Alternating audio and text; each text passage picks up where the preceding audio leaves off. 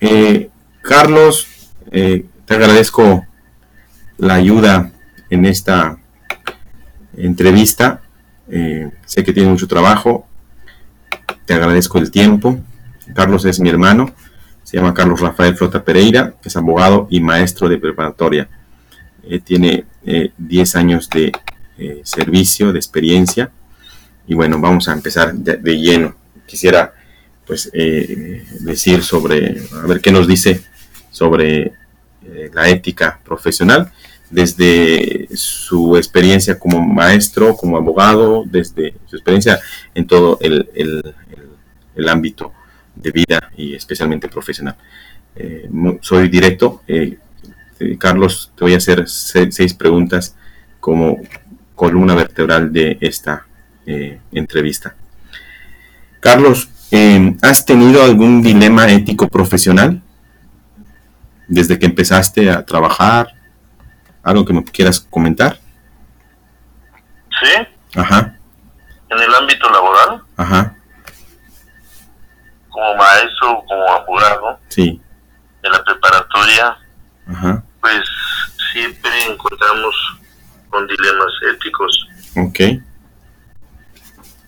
algo puedo decirle. En mi trabajo como abogado he observado muchas veces la falta de ética profesional. Ah, okay, okay. Por mencionar algo, muchas veces he visto que se le miente a la gente ofreciéndoles lo que en realidad no es posible en derecho. Ajá. Como profesor de derecho en la preparatoria, he observado que hay profesores que ofrecen una mejor calificación a cambio de dinero o algo que se puede motivar el personal. Ah, ok. Bueno, pues eh, qué bueno que, que uno pues tiene claro los principios, ¿no? Eh, otra pregunta, eh, ¿crees que la ética profesional es importante? La realidad es sumo importante, es esencial, es la base principal de la vida, y cuando hablamos de la vida profesional, sin duda de que hablamos de un pilar, de algo que nos da una, como una cimentación de la vida cotidiana. Ok, muy bien, excelente. Eh, tercera pregunta, ¿se puede enseñar los valores éticos en la preparatoria, en donde estás trabajando, en tu preparatoria? Eh, ¿se puede hacer? Claro que sí. Los jóvenes necesitan crecer en los valores y principios éticos. Como dije, es un pilar, es la base de la vida del hombre.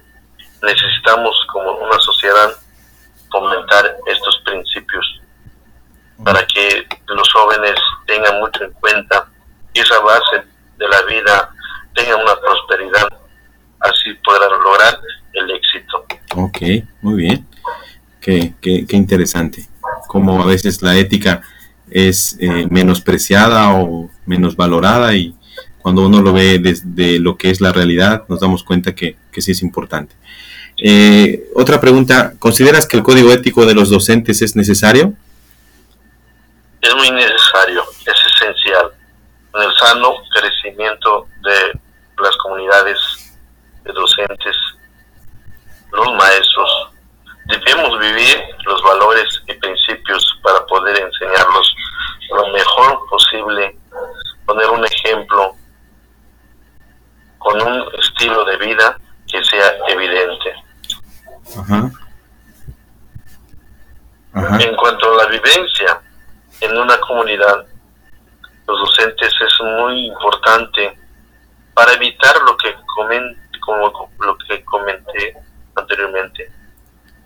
Me refiero a los profesores que se prestan a aparentemente apoyar a los jóvenes, pero a futuros se lesiona el joven y entronca en su vida, en su carrera política. Mm, ok. Bueno, el número cinco, ¿ha sido fácil adaptarse al código ético de los docentes? ¿Te ha sido fácil eso, adaptarlo? Pues la verdad es un poco difícil.